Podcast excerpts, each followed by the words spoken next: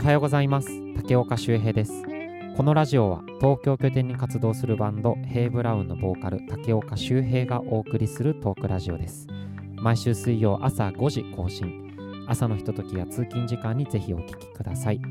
ということで始まりました竹岡修平の今日何時に集まる第25回の放送でございます、えーそして本日もゲストにお越しいただいております、えーヘイブラの2人です。よろしくお願いします。お願いしま。ますす。お願いします。えっと、まずですね、えっと、謝らなければいけないことがありまして、そうですね。はい、あの、先週のラジオを、えーすっ飛ばしました。ごめんなさい。いや、ちょっと、うん。あのそうね、あの、うん、すいませんでした。あ 言い訳はせず。言い訳は、うん、今しようかなと思ったけど、ちょっとしない方向で行きながらも、ううんん。ちょっとこの今日話をしていく上で、少しずつ言い訳してっていいごめんなさい、本当にはいはいはい先週はけど、あのまず休むにせよあの、SNS にちゃんと報告せよっていうあのシンプルな反省点はありまして、それは本当に大変あの申し訳ございませんでした。であのまあ、というのもですね、えっと、また別で、えー先週、えー僕たちヘイブラウンのワンマンライブ、えーワンマイクコンサートが、えーありまして、無事に終わりました。本当にありがとうございましありがとうございた。ましありがとうございまた。そうで、ライブがあったのがいつでしたっけ？3月21日はい、何曜日ですか？火曜日です。火曜日ですよね。京南ラジオいつも何時でし何曜日でしたっけ？水曜日ですね。水曜日ですよね。朝5時。そう、朝5時更新。で、あの、僕、その前の週に、あの、2週間前か、うんあの、ラジオを更新してる時に、あの、来週はワンマンライブだなと思って、で、だから、火曜日がワンマンライブだから、その次の日が、あの、まあ、ワンマンライブが終わってから初めてのラジオだと。ううんん。。いうことに気づき、ねえ、ワンマンライブが終わって初めてのラジオだから、ワンマンライブのこと触れたいじゃないですか。うん皆さんありがとうございましたね、うんそう、ホットな話題で。だから、まあ、火曜日のラジライブが終わってから、あのーラジオ収録をしようって思ってたんです。うんなるほどそう、うんそうした方が、皆さん本当に今日はありがとうございましたっていうね、あのうんホットな、それこそ本当にホットな状そ態で、ね。そうお届けできるなと思って、うん。なんですけど、まああの、まあ、ちょっとあの疲れが まあね、帰ったの遅かったしうんごめんうんね。本当に日は、うん、みんなちょっと体力切れたねそう。であの終電とかうんだくんだのこともあったから、うん大地があの新横浜の会場から車で俺と洋平をさうんわざわざね、送ってくれたからね。送り届けてくれてあの大地がもうほぼ本当真夜中に大地も家に帰るっていうううんん。感じだったじゃんうん。だからなんだよね まああの、そう、そう、そうしてお俺ら全体のせいみたいな。そうそうそうだから別に俺だけのせいではない まあだからまあまあにせようん。あのちゃんと休むことは休むってうん言えよっていう、あの声がなんとどこからも聞こえてこなかったんです。あそうなんだ。そう。というのも割とその休みなんですねみたいな連絡は来たんだけど、割とまあそのファンの方っていうかリスナーの方から、うん。あのメッセージは来てたんですけど、うん。あのライブでお疲れだと思いますとか。あ、逆にね、そうそういう心配の声がね。そうそうそう、でなんか他のツイッターの投稿ではなんかそのさすがにライブの次の日だからラジオの更新は難しそうでしたねってうちのお姉ちゃんにツイッターのリプが飛んでて、へー。そうなんだ。もう方々になんかこう気を使わせてうん。ね優しさにこううん。包まれて、結果オーライ。あのごめんなさい。という感じだったんですけれども、まあちょっとそんな感じで先週はねあの更新ができなくて本当にすいませんでした。うんただ、まあ、一応改めて、えっとまあ、ワンマンライブワンマイクコンサートが無事に終演ということではい。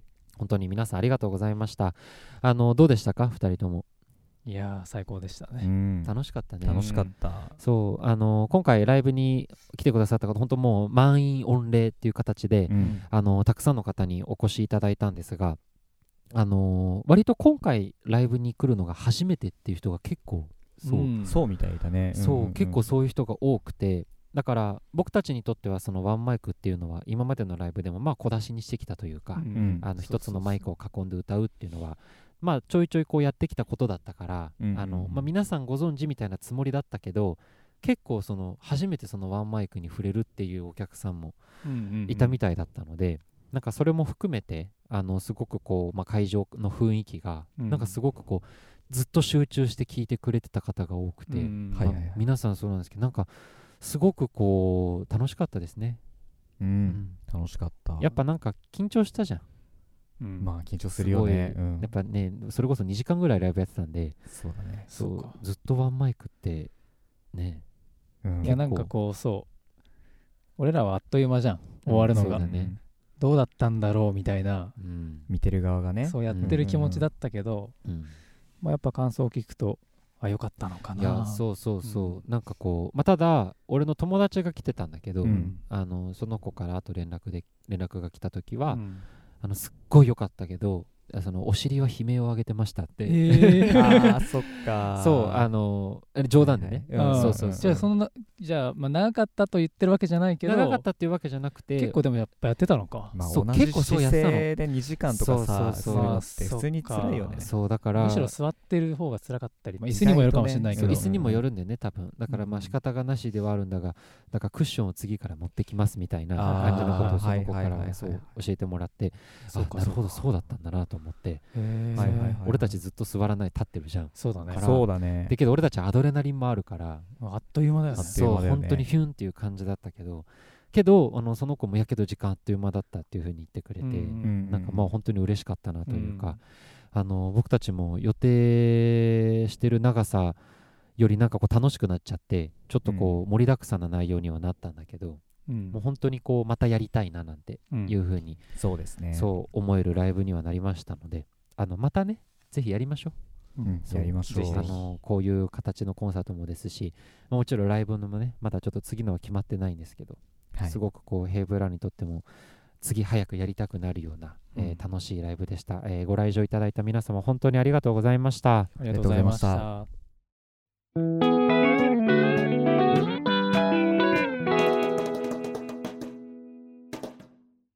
えーそれでは、えー今週もお便りをいただいておりまして、はい。えーなんとですねこれ本当にこのお便りをいただいた時すぐ読んだんだけどうん。あのちなみにこのお便りはライブにお越しいただいた方でこの間のワンマイクコンサートに多分ね帰りの道中とかで送ってくれたの、うん。本当そう本当にライブ終わってすぐこの通知が来てうん。あのうわもう書いてくれてると思って。嬉しいね。ちゃ嬉しいね。そう。なのにラジオを更新しなかった。ああそうだよね。そうなの。か。だから数時間後に読まれてる可能性があった。かしたらそう。なのそれを期待を込めてタイムリーな、うそう熱量で言ってくれて、うん。なんだったらもしかしたら明日のラジオの話のネタにぐらい思ってくれてたのかなと思うと、もう本当にごめん。っ て自分お待たせしました。そうお待たせだね自分に甘いなと思ってちょっと反省してるんですけど、まあだけどそんな、えーお便りをいただきましたので、えー読ませていただきます、えー東京都出身、えー34歳本格チキンさんからのお便りです、えーはじめまして本格チキンです。今夜のヘイブラウンワンマイクコンサート参加させてもらいました、えー前回の夕食ホットとの対バンライブの際にワンマイクで曲を披露するヘイブラウンを見てめっちゃいいじゃんと思っていたので最初から最後までワンマイクで曲を披露してもらえるこのライブは本当に俺得なライブでした。このライブが終わった今はもうしばらくはワンマイクオンリーでのライブはないだろうなと終わったばかりなのに名残惜しい気持ちに浸っています。ライブの最中何度もありがとうという周平さんがこう印象的でしたがこちらこそありがとうという気持ちでいっぱいです。コロナが流行り始めた時から YouTube ライブやリアルでのライブなど今できる形でライブを企画してくれてありがとうございます。また近いうちに次のライブ告知が来ることを楽しみに明日からまた頑張ります。というメッセージをいただいております。ありがとうございます。ありがとうございます。嬉しいね。本格チキンって何をもって本格？それがすごい気になっちゃった確かに。そう何をもってして本格的なんだろうと思って。そうやけど本当に嬉しいですね。うん。あの夕食ホットとのホワイトですかね。てくれてたんだ、ね、そう去年の11月にやったそのツツーマンライブのホワイトっていうライブにも多分来てくださってた方みたいで、うんうん。あのその時のワンマイクを見てあのその時にも2曲23曲ぐらいワンマイクでやったんですよね。うんやりましたね。そう。でそれを見ていいじゃんと思っていただいてて。でそこから、えー今回のライブが、えー最後までワンマイクで曲を披露してもらえるっていうのは本当に俺得なライブでしたということで。ありがたいです。ありがたいですね。ありがとうございます。けどまあ本当になんかこう俺一個これ気になるのがワンマイクって言ってるじゃんうん。うん。これワンマイクっていいんだよねネーミングがってこと？そうそうそう。うん、まあ、ううんんもうこういう名前ですっていうのは多分ないのかもしれないけどいいよね、うん。通称ワンマイクと呼ばれていることで、うん。うん。オッケーオッケー。そうということで。であのーこの方が本格チキンさんが、えーもうしばらくはワンマイクオンリーでのライブはないだろうなと名残惜しい気持ちに浸ってますというふうに書いてくれてはいうんいていやもうね閉めたもんですよね。そう。思っていただけていやーなんかさそういろんな人に印象がいいからワンマイクねが、わかる、いやそうなんかややった方がいいねやっぱね。うんねそうだね。なんかこうそうだね。印象いいよね。うん。すごいかこうんうん。うなんだろう。そのライブ行ったこと頻繁に行ってる人にもとっても、うん。あんまり行ったことないけどみたいな人にとってもう、ん。なんかバランスがいいのかな聞こえ方が、うん。あ音のってこと、うん。そんなガツガツしてないしまあ、かといって、ライブに行った感もあるかもしれないし、うんうんうん。あなんかあ思ったのはそのファンの方からそれこそメッセージいただいた中で、うん。あの耳をそば立てて、えっと、なんだっけな聞くことができましたみたいな感じのコメントをいただいてて、この間、はいはい。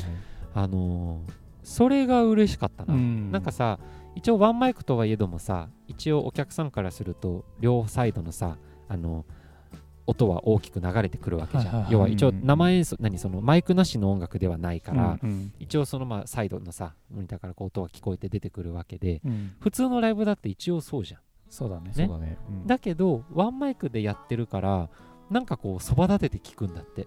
うん。気持ち的にもなんかこう普通の普通のライブだってみんなそば立てて聞いてるとは思うけど、よりなんかこうなんかこう音の細部まで聞こうとしてくれるのかわからないけど、やっぱりこうそういう部分の楽しみ方みたいなものはワンマイクならではなのかなとはうん。そうですね。思う。ん。でなんかやっぱしかもさなんかそのステージ上の音もさ多分割と普通のさ何バンド形態のライブに比べて割とダイレクトに聞こえてたりもちょっとはすそうると思うんだ。だろうね、ううんん、特に近い人なんかねいや生そうそうそう、うんもう目の前で聞いてくれてる人とかはさ、うん。多分本当にこうそのボリューム感とかもあったと思うからそういう意味でもやっぱりちょっと普段のあれとは少し違ううん。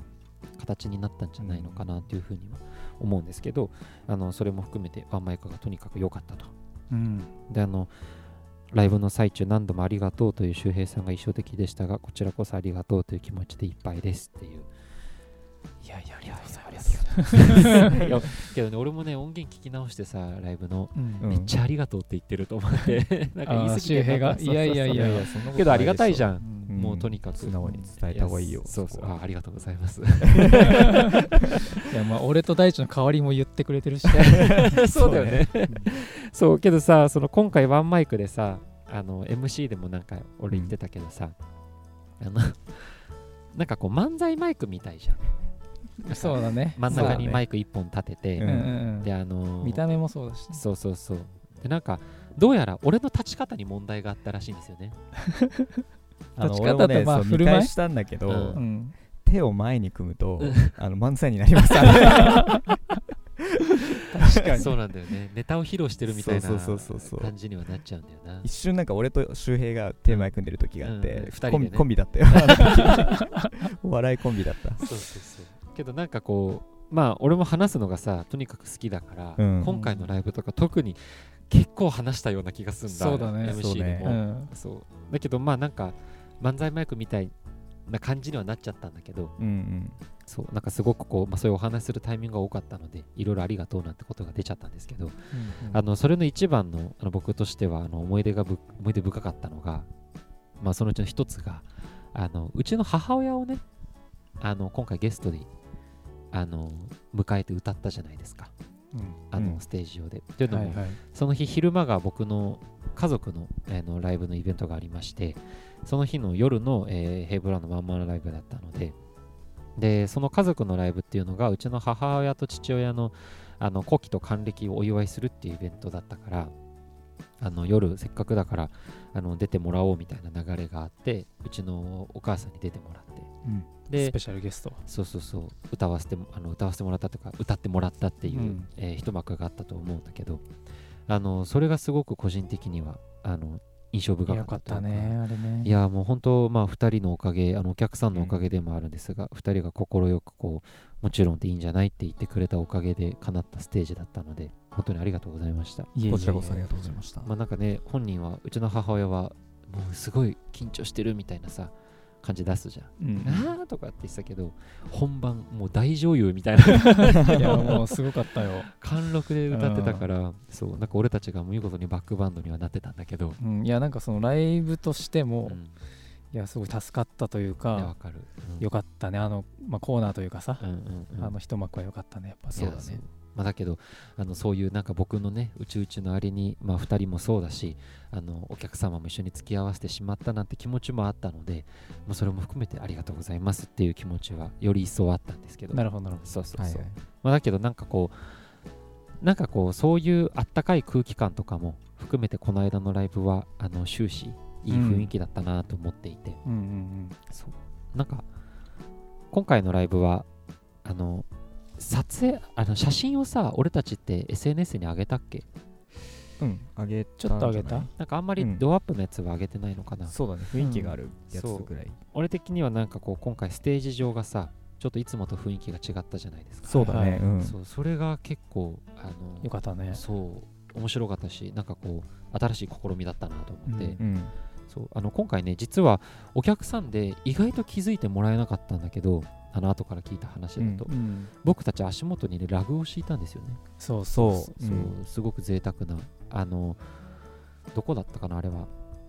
あのトルクメニスタンっていう場所があるんだけどいくつかのなんかそのスタン系っていうの。アフガニスタンカザフスタンとかそうはいいうまとめてトルクメニスタンっていうエリアがあるんだけど、うん。はいはい。そこら辺の確かラグだったと思うんだけどそれをちょっと今回たまたまこう、まあ、入手というかあの用意することができて、まあ、その上でね僕たちは靴下でそちょっと力を抜いてあの歌わせていただいたんですけれどもそれがね俺的にはすごく大きかったかな。ううん。なんかいいよね靴下脱いでね。なんかね靴下は脱いでないよ、あ靴下。靴を 脱いでね。靴脱いでそうそうそう、気持ちよかったね。あのそうそうそだから演者みんな靴脱いでさあのこの間はやったけど、うん。なんかそういう家みたいな空気感でちょっとできたなと思ってて。うん。そう。でなんかあのステージ上の雰囲気とかもさなんかあのランプ置いたりとかはいはいはい。ちょっとこうあの部屋っぽい雰囲気でうん。あの歌えたなと思ってて。うん。レコード置いたりとかね。あそうそうそう。お客さんがあのヘイブラウンの家にお邪魔しに来ているような感覚で聴けましたっていう風にうん。そう言ってくれて。願ったり叶ったりというか。いやそうそうそう。なんかこうまさにそうじゃん。うん。そう。だからなんかその空気感が言えたのは良かったなと思って。ワンマイクにも合ってたかもねそうであの今回ワンマンがねあのーまあ久々ということもあったからまあいろいろ新しい試みをなんてまあその一つにうちの母親があったわけじゃん。そうだね。なんだけど、まあ、ちょっとせっかくだからってことであのー大地もちょっと新しいのを頑張って練習してきて。うん。そう。何でしたっけそれが？えーとですね、バイオリンをうん。演奏しました、今回。うん。うん。どうだったの？あー、楽しかった。うん。うん。あのー、そうだね。あの来てくれた人は、うん。あああれか。来てない人にとっては、うん。うんおおバイオリンすげえってなってるかもね。うん。いや、あのー、一応説明すると、はいはい。下手なんだけど。いやそんなことないよ。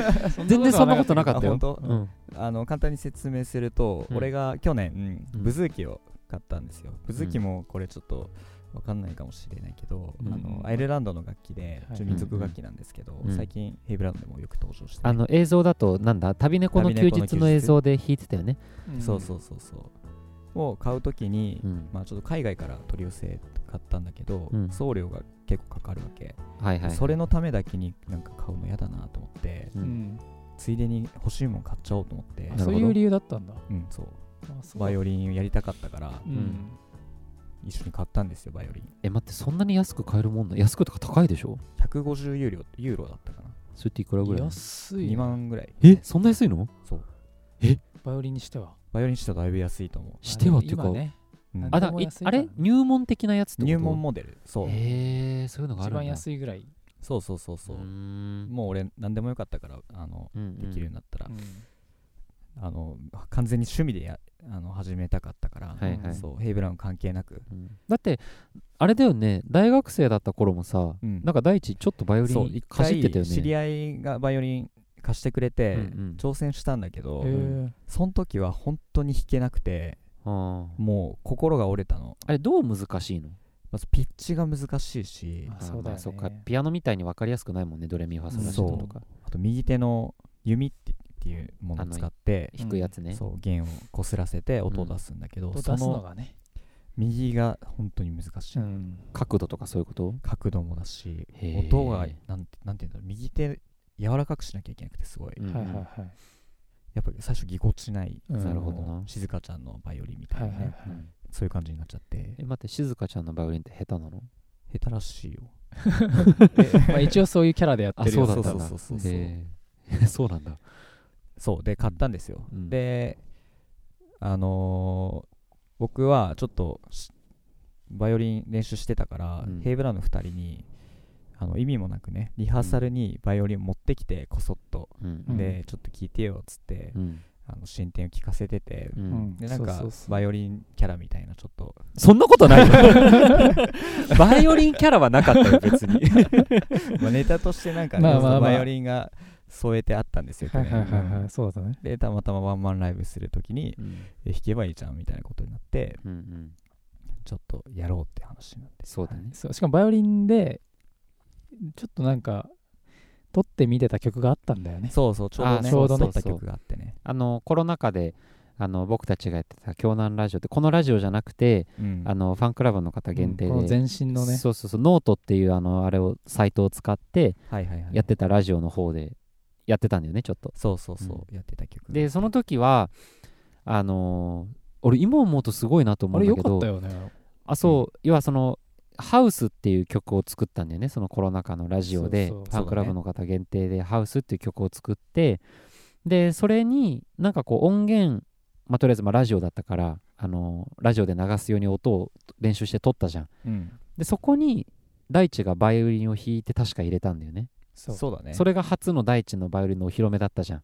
うんうんうんけどさその時俺たち別に特別触れなかったよね。あ触れなかったね。なんか黙って出してた。そうそうそう大地のバイオリンを入れましたなんていうさ普通に考えたら割とスペシャルなことなのに確かに、対してそこには触れずにうんうんうん。なんかしれーっといい感じに確かに。そううんうんうんうん。入れてで別になんかこうファンの方とかも多分それに気づかずうん。要はその大地がバイオリンを弾いて入れたなんてこと多分気づかなかったんじゃないかなそうかそうか、うん。ね。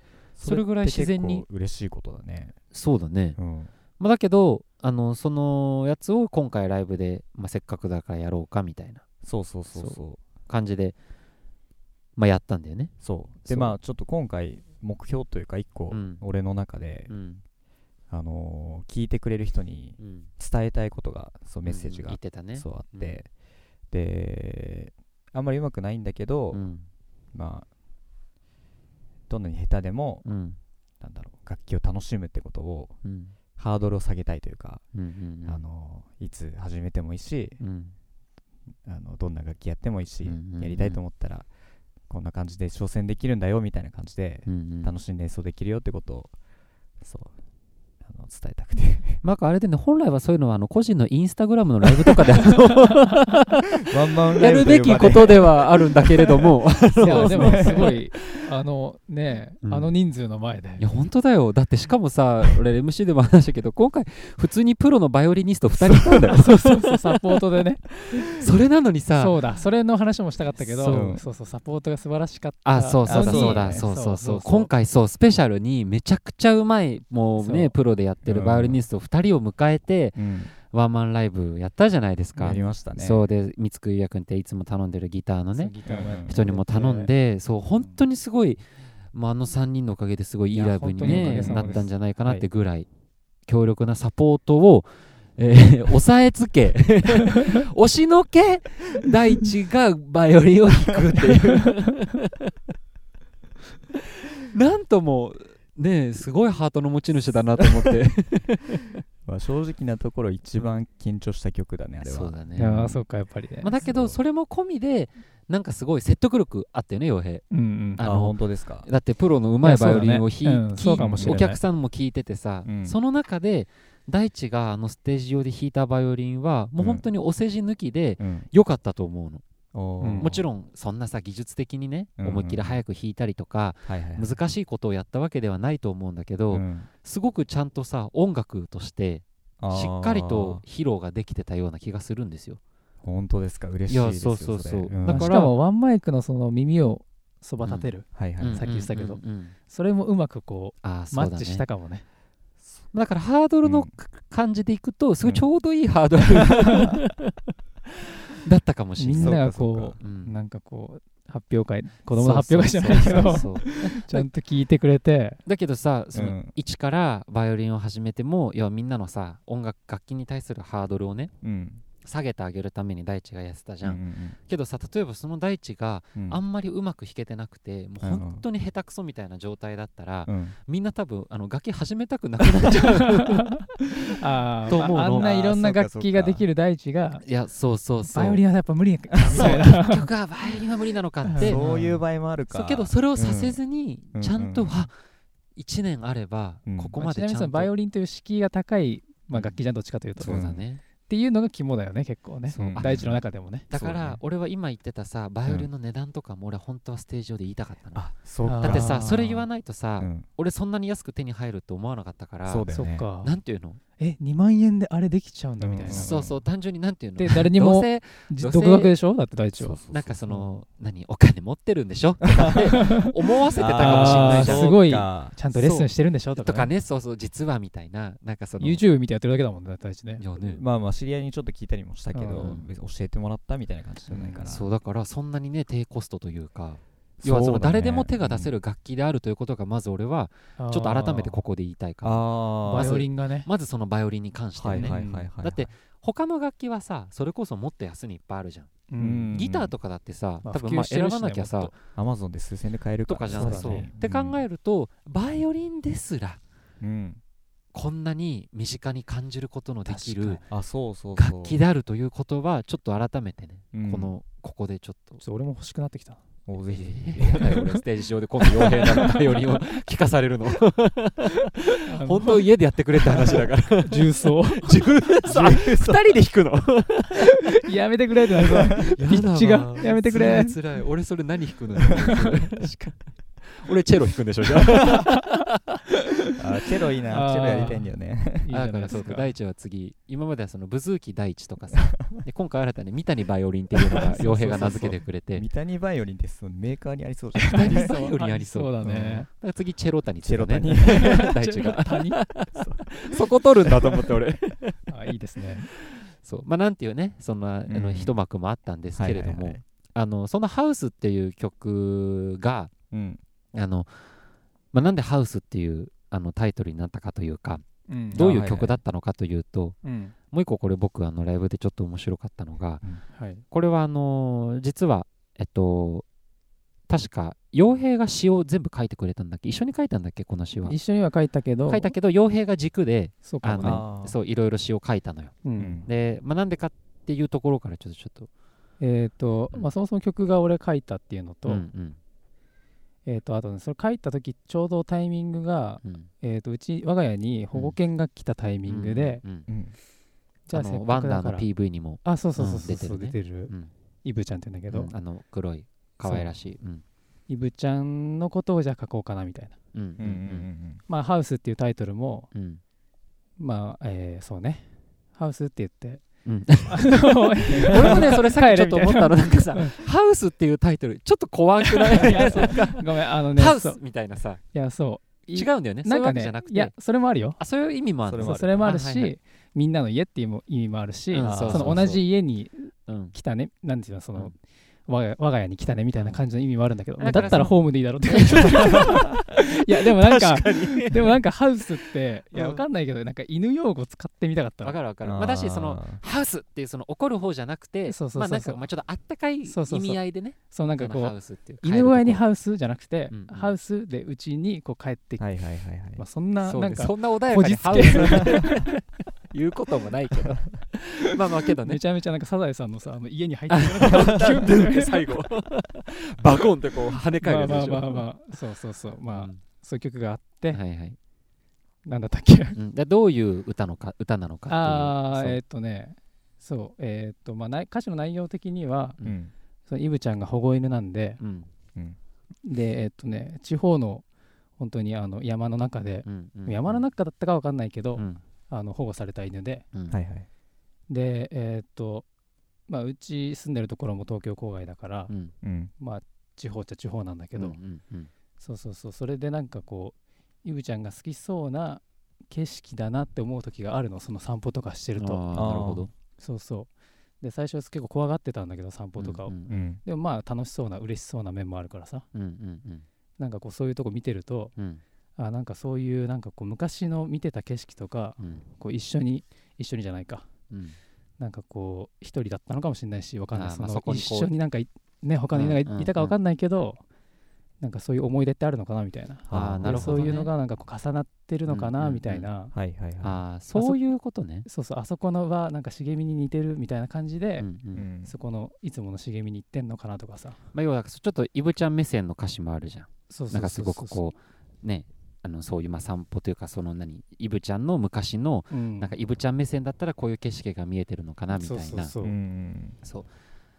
まあなんていうね。そう。そんな感じの。そうそう。そうそうそう。でその話を俺がその傭兵にどんな曲だったっけみたいな、うん。要は俺はさなんとなくその知ってたから、はいはいその歌詞がなんどうしてハウスなのかとか、うん。そのイブちゃんがうんたらくんたらって話も聞いてたからまあそれを MC で皆さんは初めて聞くだろうってことで、あうん。のどうなのっていうふうに聞いたんだけど。聞いたね。なんかそしたらなんかなんかその傭兵が散歩してる時のエピソードをなんか急に語り始めて ほんで、まあ、普通に聞くじゃん、うん。なんかあおーと思って聞いてたら、うん。なんか急にさ傭兵が「いやイブちゃんがあの散歩してる時にウインナー食べちゃうのよ」って傭兵が急に言い始めて。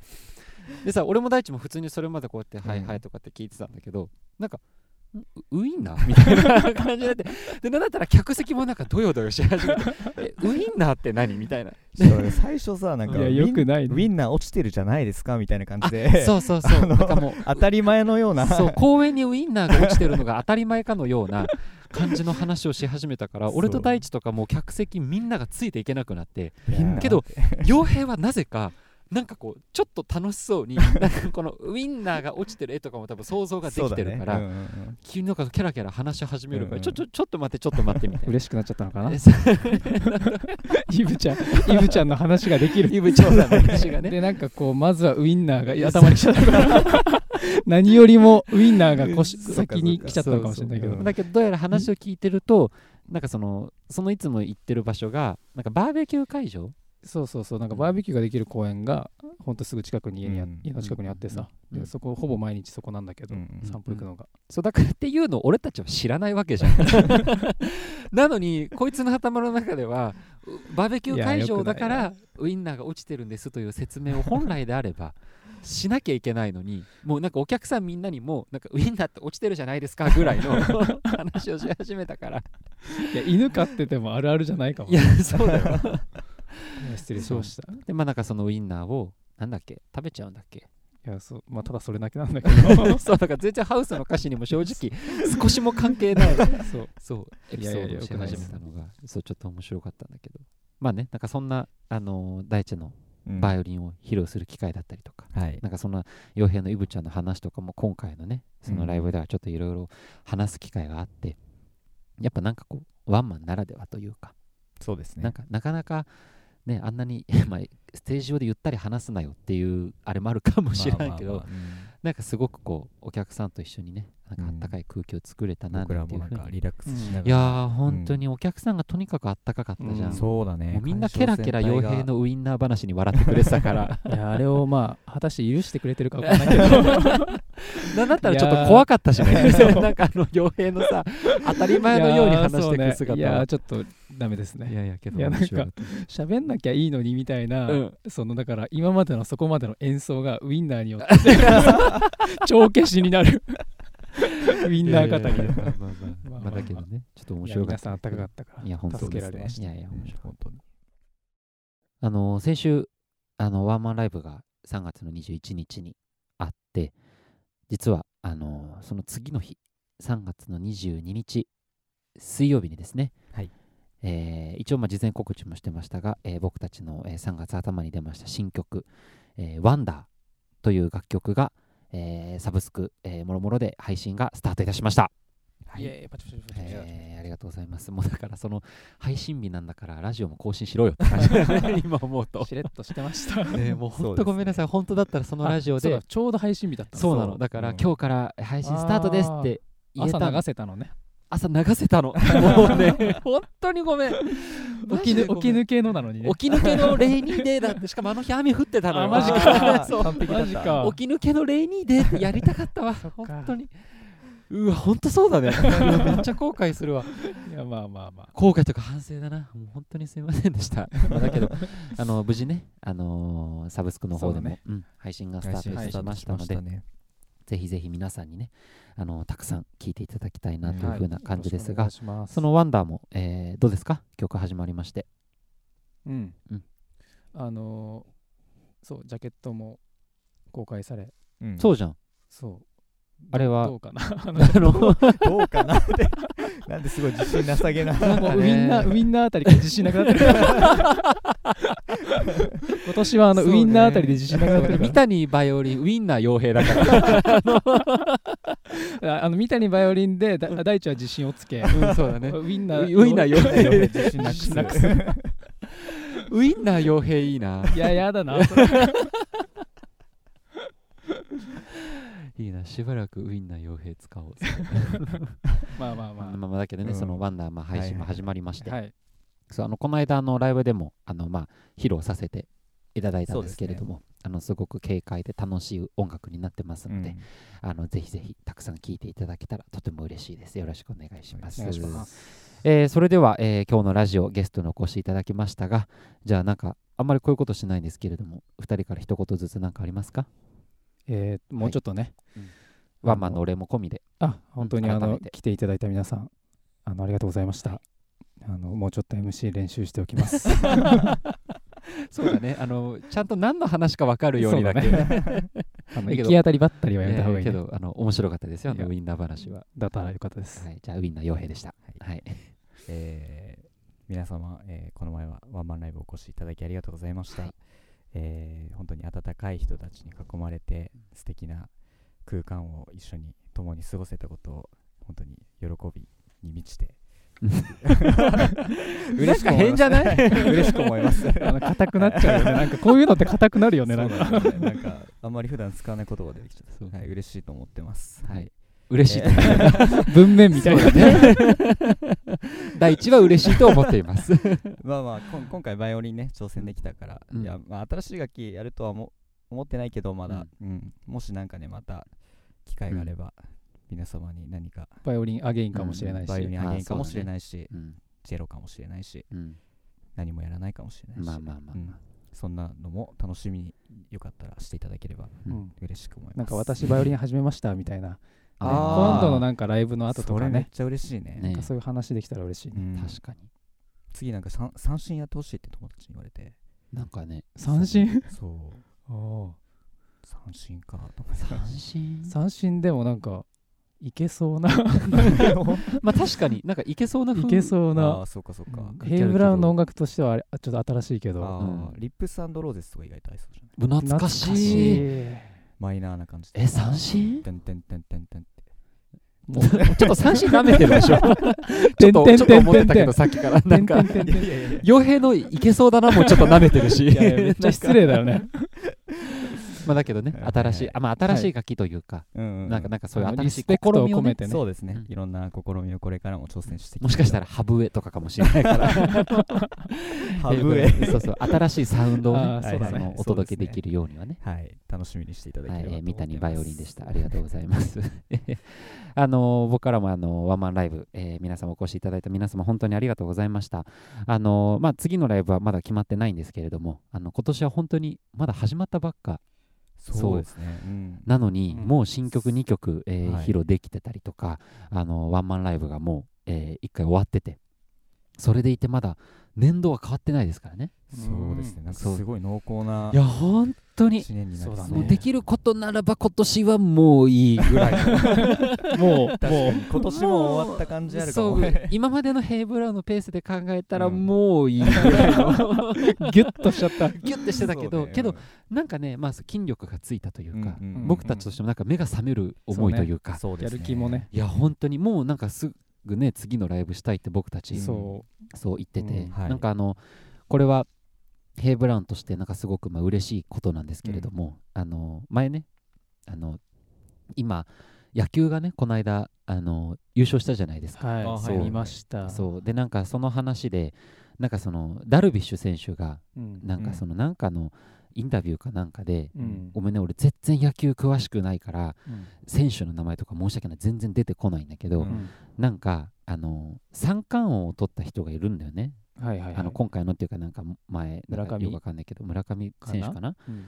がなんかその大谷選手が今回うん。WBC で参加してたじゃん、うん。はいでなんかその三冠王っていうのは素晴らしいことなんでしょ？日本でそれ取るのって。うん。そうすごいことなんだけどその大谷選手がその、まあ、今回日本入りして大谷選手の練習とか大谷選手のまあ今回の活躍を経て、まあ目玉だったもんね。そう、うん。この三冠王の確か村上選手だったかな？がもうなんかねずっと悔しい悔しいって言ってたんだって、もう変な話もう三冠王っていうね称号がついてるから満足したっていいぐらいの人なのに、うん。もうとにかくずっと悔しい悔しいっつってでそれでなんかダルビッシュ選手になんかストレッチの仕方教えてくださいとか、うん。なんか大谷選手のこれでこうこうなんですかとかもう本当に毎日毎日いろんなことを聞いてたんだって。でそれをダルビッシュ選手が見てその日本のこの三冠王がその姿勢を保っていることがうん。日本の野球の未来は明るいなみたいな話をしてたのよ。で俺すごいそれがあの今回のライブ前にうん。その話があったから、